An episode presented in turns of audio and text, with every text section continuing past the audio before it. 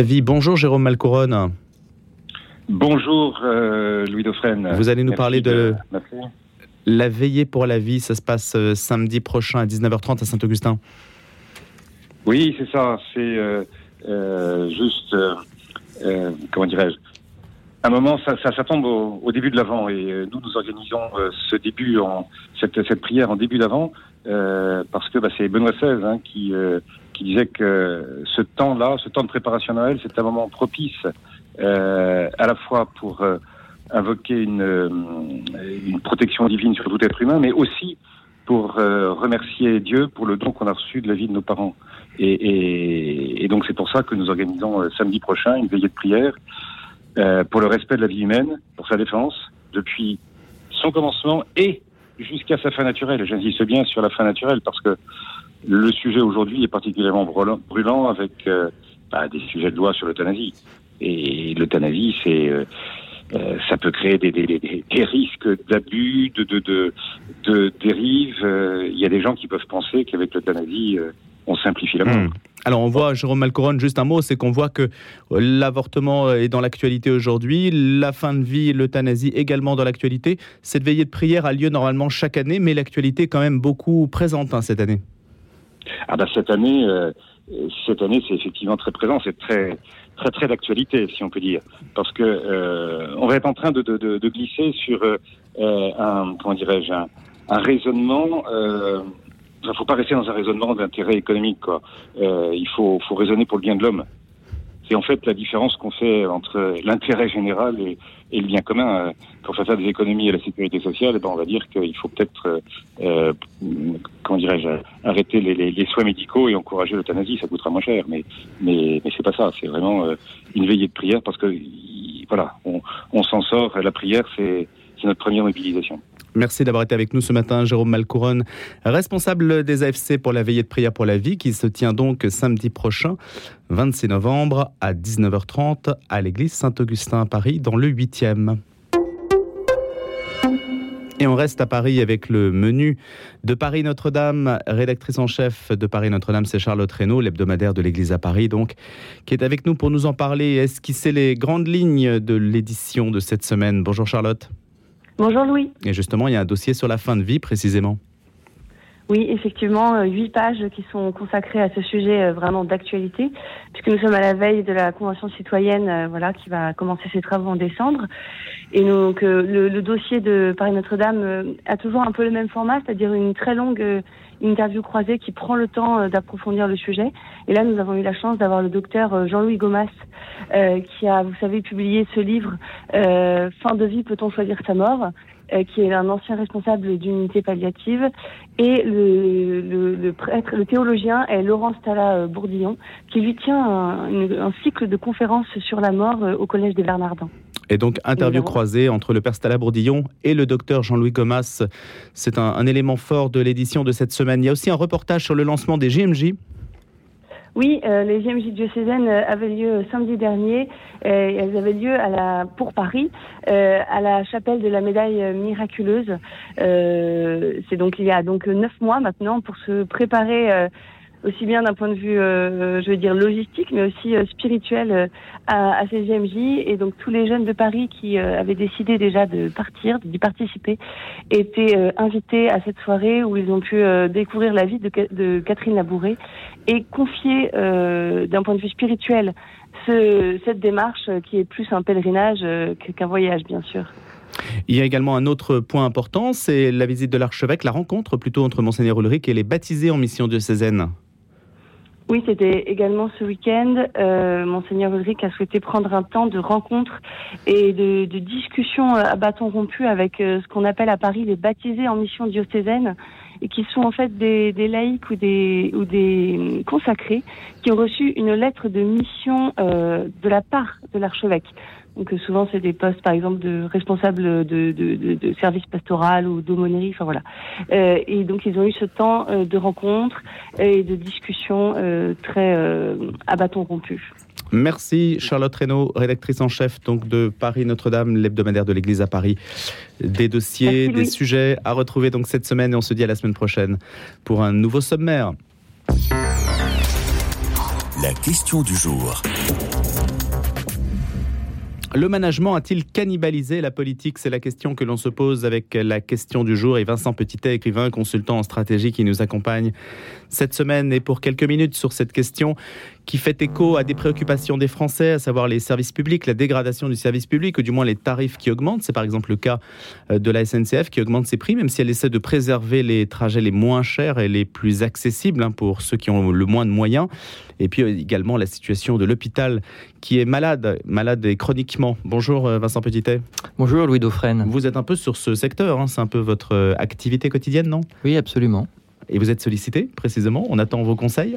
Alors, je suis plutôt sollicité du point de vue académique que strictement professionnel. Mmh. Mais effectivement, j'ai étudié les processus managériaux de façon générale en disant que le management est davantage maintenant une idéologie qu'une forme de gestion de l'entreprise.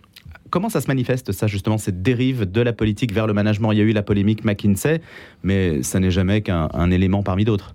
Je pense qu'il faut faire un petit historique, euh, remonter au début des années 2000, on a eu euh, la mise en place de ce qu'on a appelé la RGPP, donc la réforme de gestion des politiques publiques, qui avait pour but, je dirais, de faire des économies euh, dans le domaine public. Et c'est là que finalement le monde du conseil a commencé à être sollicité pour voir où dans le monde public on pouvait faire des économies d'échelle.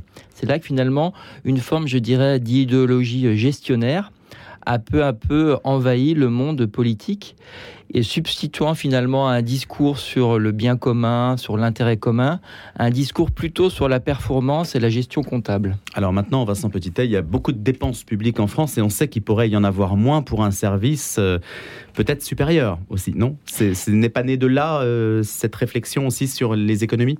Euh, bien, bien sûr, le, propre du politique aussi, c'est d'avoir une gestion vertueuse de la cité. mais de là, finalement, à substituer une idéologie à une autre, je pense qu'il y a un pas qui a été franchi de façon peut-être un petit peu outrancière en disant que finalement, euh, ceux qui ont toujours raison, ce sont les comptables, et puis ceux qui ont tort, ce sont les politiques et les idéologues. Or, le propre de la politique, c'est quand même d'agir pour le bien de la cité et pas forcément d'agir pour le bien d'un tableau Excel. Qu'est-ce qu'on pourrait faire de mieux, Vincent Petitet Donnez-nous un exemple entre l'appréciation comptable et l'appréciation politique sur un même sujet ou sur un même terrain. Bah, par exemple, sur, sur, le, sur, sur le train, on se rend compte qu'il y a des suppressions de plus en plus de, trains parce qu'on se dit euh, finalement il y, a des, destinations ben, qui coûtent trop cher. Donc là, on peut s'interroger sur qu'est-ce que l'efficacité. L'efficacité du point de vue managérial, c'est d'agencer euh, les forces de façon à ce qu'on soit performant et qu'on ne perde pas d'argent. Euh, l'efficacité plutôt du domaine politique, c'est de faire en sorte que les territoires les plus déserts soient eux-mêmes finalement desservis par des trains. Mais euh, si euh, les territoires ne sont plus desservis par des trains parce qu'il n'y a plus beaucoup finalement euh, de personnes qui les prennent, on va créer des déserts économiques, des déserts politiques. Et finalement, ça, ça va nuire, je dirais, non seulement aux populations, aux politiques, mais aussi aux économies locales. Aujourd'hui, on parle aussi de désert médical parce qu'il y a des régions qui ne sont plus du tout en phase avec le besoin que les habitants ont de médecins. Donc, on peut trouver un modus vivendi entre le désert, je dirais, médical et puis le tout, le tout médical. Il ne s'agit pas de, de perdre de l'argent, mais il s'agit d'utiliser l'argent public pour le bien-être finalement du, euh, du, citoyen. Sur la question du désert médical, Vincent Petitet, on ne voit pas très bien ce que vient faire la gestion euh, managériale, puisque ce sont avant tout les médecins qui ne désirent pas s'installer dans des endroits qui sont moins rémunérateurs et où il y a moins de perspectives, moins de patientèle. Oui, mais c'est une politique aussi publique qui fait qu'on encourage ou pas finalement les médecins à s'installer dans des endroits où euh, on a des déserts médicaux. Si le si le, l'argent public était destiné finalement à regrouper les médecins, à rendre finalement des pôles ou des maisons médicales plus près, plus proches euh, des citoyens, on aurait une autre perspective. Euh, là, on pourrait aussi penser que les subventions sont peut-être plutôt mal euh, utilisées quand on les utilise juste pour des des, des, des centres hospitalo-universitaires et pas pour une médecine de proximité. Parce qu'on interroge aussi là avec la proximité la différence entre le politique et le management le politique, c'est aussi la proximité. Le managérial, c'est l'efficacité. Donc efficacité et proximité, parfois, ne font pas euh, bon ménage. Cette vision euh, managériale, dernière question, Vincent Petitet, est-ce qu'elle concerne tous les partis politiques, tous les décideurs? Elle est antérieure à l'arrivée d'Emmanuel Macron au pouvoir. Euh, elle existe, si on prend le train par exemple, ça fait quand même au moins 30, ou 30 ans qu'on a décidé d'avoir le tout TGV par exemple, au, détriment peut-être des, des, lignes beaucoup moins rémunératrices, beaucoup moins rentables. Est-ce qu'elle caractérise tous les partis politiques? Alors, elle, elle, commence à caractériser tous les partis politiques. C'est vrai qu'on peut penser que compte tenu de son héritage, la gauche y est moins sensible, mais c'est pas tellement vrai parce qu'il y a dans l'entourage du, du, actuel gouvernement et du président des personnes qui viennent de gauche et qui sont très sensibles à ce discours.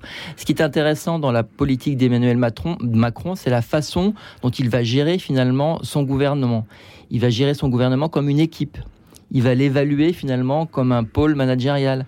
Et il va regrouper des gens qui ont, des, idéologies différentes, mais qui sont censés avoir des compétences intéressantes. Donc on est dans la performance, la compétence, l'évaluation, qui sont euh, parmi les trois piliers principaux, je dirais, de la gestion euh, managériale. Merci de nous avoir éclairé sur ce sujet. Vincent Petitet, consultant stratégie, écrivain, qui participe à la question du jour. Et on se retrouvera bientôt pour une prochaine question. Vincent, bonne journée. Allez, maintenant, on reste à Paris. On a parlé de beaucoup d'événements qui ont lieu à Paris cette semaine. Et il y en a un autre qui est tout à fait inédit et dont je vous propose de parler pendant quelques minutes, juste avant euh, Un jour, une histoire. C'est le colloque qui se tient samedi prochain sur le thème des violences sexuelles entre mineurs. Euh, c'est l'association des juristes pour l'enfance euh, qui organise ce colloque auquel vous pouvez toujours participer. Ça se passe Maison de la Salle. C'est rue de Sèvres à Paris dans le 7e. C'est Marguerite Duchaffaut qui est membre de cette association Juristes pour l'enfance qui va nous en dire un mot. Bonjour Marguerite Duchaffaut. Oui, bonjour Louis, merci beaucoup. Quand je dis c'est une euh, première, c'est vrai, ça n'est jamais, euh, ça n'est jamais arrivé ce genre de colloque. Enfin, bah, ça ne s'est jamais produit. C'est assez inédit. Alors nous, notre association, on a l'habitude d'organiser de, des colloques. On en est au, numéro 5 euh, sur des thèmes différents, mais en tout cas, ce colloque est parfaitement inédit puisque le sujet des violences sexuelles entre mineurs n'a pas été traité. Euh, et, effectivement, c'est un sujet qui, qui, qui, émerge en ce moment. On a des témoignages de nombreux euh, euh directeurs d'établissements, par exemple, qui, qui nous racontent qu'effectivement, ils sont confrontés à des situations euh, nouvelles, des violences sexuelles, non pas d'un adulte sur un mineur, mais bien entre mineurs. Et c'est tout l'enjeu de, de, cette situation, parce que comment traiter des mineurs entre eux, notamment un mineur qui est l'auteur de violences et un mineur qui est à la fois victime, enfin, qui est aussi victime. Il y a deux mineurs différents. Dites-nous quels seront euh, les thèmes euh, dominants de ce colloque, Marguerite Duchaffaut alors l'idée c'est de pouvoir euh, de, pouvoir apporter des questions, des, réponses de droit qui sont accessibles à tous. On va aborder des, questions différentes. quelle attitude adopter sur cette telle ou telle situation? Quel signalement envisager? Qu'en est-il du, du consentement de l'enfant? On a aussi la question de la prise en charge psychologique pour les auteurs comme pour les victimes. Toutes ces questions vont être abordées par des spécialistes euh, tout au long de la journée. On va avoir des, juristes de haut niveau, parmi lesquels un, magistrat, parmi lesquels euh, un procureur, mais aussi euh, on a également des, psychologues, des pédopsychiatres qui vont venir nous éclairer sur ce sujet. Libérer la parole entre mineurs quand on a été victime d'une agression, c'est encore plus difficile que lorsqu'on est adulte? Ah bah sûrement, puisqu'effectivement le mineur, nous, euh, c'est ce qu'on euh, prône. En tout cas, euh, on, on, essaye de défendre la, la question de, de la minorité, du, statut de la minorité des, des enfants juridiquement. Le mineur, il faut savoir qu'il est, il est immature, il n'a pas la maturité pour prendre le recul, donc il, il, il, se prend une situation un peu en pleine figure et, et il ne sait pas comment réagir. Donc nous, l'enjeu avec une personne mineure, ça va être de pouvoir accompagner correctement cette, cet enfant euh, en évitant deux écueils, soit de, surréagir et dramatiser au moindre incident, euh, ou au contraire, euh, l'autre écueil, ça va être de sous-estimer et de minimiser des situations qui peuvent être graves et qui peuvent devenir des bombes à retardement. On parle quand même de, violences sexuelles. Merci Marguerite Duchaffaut d'avoir été des nôtres pour nous en parler. Ce colloque inédit qui se tient donc samedi prochain à Paris sur les violences sexuelles entre mineurs organisé par les juristes, l'association Juristes pour l'enfance, maison de la salle rue de Sèvres à Paris dans le 7e. Vous avez vu qu'à la Coupe du Monde de football au Qatar, eh bien, c'est le Japon qui a battu l'Allemagne et c'est en soi tout à fait inédit. Alors évidemment, on ne va pas parler de performance sportive sur cette antenne, ce n'est pas tellement notre sujet. En revanche, on va s'intéresser au Japon sur lequel paraît une monumentale histoire par une signature euh, renommée sur le sujet puisque Gérard Siari est expansionnaire de la maison franco-japonaise, professeur de littérature comparée à l'université de Montpellier. Il a traduit euh, la littérature japonaise et européenne et donc cette histoire du Japon des origines à nos jours aux éditions Talendier méritait d'être soulignée. Bonjour Gérard Siari. Bonjour, vous m'entendez? Oui, on vous entend très bien. Je suis désolé, on est un peu pressé ce matin. On a un peu moins de temps que d'habitude, donc je vous demanderai de faire un petit peu plus court peut-être. Et je voulais commencer par cette victoire du Japon. C'est vrai que ça donne, euh, c'est du foot, hein, c'est un peu un prétexte pour en parler. On, assiste euh, parce qu'on voulait commencer par les mangas qui sont euh, un, pilier de la littérature japonaise en France et un pilier de l'édition française. Il y a aussi le football maintenant. Ah oui, le, Japon doit, doit exulter. Hein. 44% d'audimat euh, au Japon pour, euh, pour cette, euh, pour cette victoire, tandis que dans la presse allemande, les Allemands sans courage une force et on leur reproche d'avoir avoir voulu présenter le le LGBT, euh, le pavillon LGBT, euh, au lieu de se concentrer sur le football. Et les, Japonais, la presse japonaise revient aussi euh, là-dessus un petit peu, un petit peu rigolard. Et c'est le Japon qui maintenant commence mhm. à s'imposer sur le football. Ça a commencé, bon, on va dire vers la, vers le mi-temps des années 1980. Puis il y a eu le, la, Coupe du Monde 2002 euh, où ils se sont euh, distingués et petit à petit ils font, ils font leur chemin. Euh, non sans se prendre au passage les stéréotypes de passage, les petits japonais, les, les, les, samouraïs, c'est-à-dire que l'équipe s'appelle Samurai Blue. mais ils, ils progressent. Ils mmh. progressent, pas toujours facile parce que c'est des, c'est un petit peu de un règlement hmm. féodal qui fonctionne dans les équipes euh, japonaises, mais il progresse.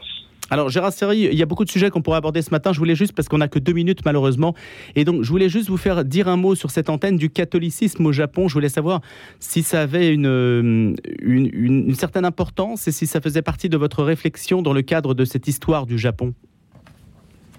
Alors, j'y ai pas mal, euh, j'y ai pas mal travaillé à propos des, jésuites qui, sont arrivés au Japon euh, à la fin du, du, 15e siècle, qui se sont bien implantés dans, dans, le sud, en convertissant les, les, certains grands seigneurs féodaux, qui étaient peut-être plus curieux de, de l'étranger que euh, franchement croyants, encore qui mmh.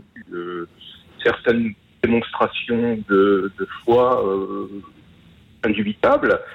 Et puis les, les, jésuites se sont fait se sont fait euh, virer parce qu'à un moment on les a euh, soupçonnés d'être de, de, mèche avec euh, l'Espagne en vue de envahir et de coloniser le, le Japon. On a préféré garder le bouddhisme plutôt que le catholicisme, qui était euh, censément plus, plus, plus dangereux. On soupçonnait aussi les jésuites euh, euh, d'avoir des intérêts commerciaux qui, qui mettraient à mal euh, l'économie l'économie japonaise. Mais bon, les jésuites ont donc été virés du Japon avec l'aide des protestants hollandais. Mmh. Et ils n'y sont pas revenus avant les, disons, le, le mi-temps des années 1850 en passant par euh, Okinawa, par les îles. Euh, C'est ça. Mais le japonais, vous savez, il naît, il naît shintoïste et il meurt bouddhiste.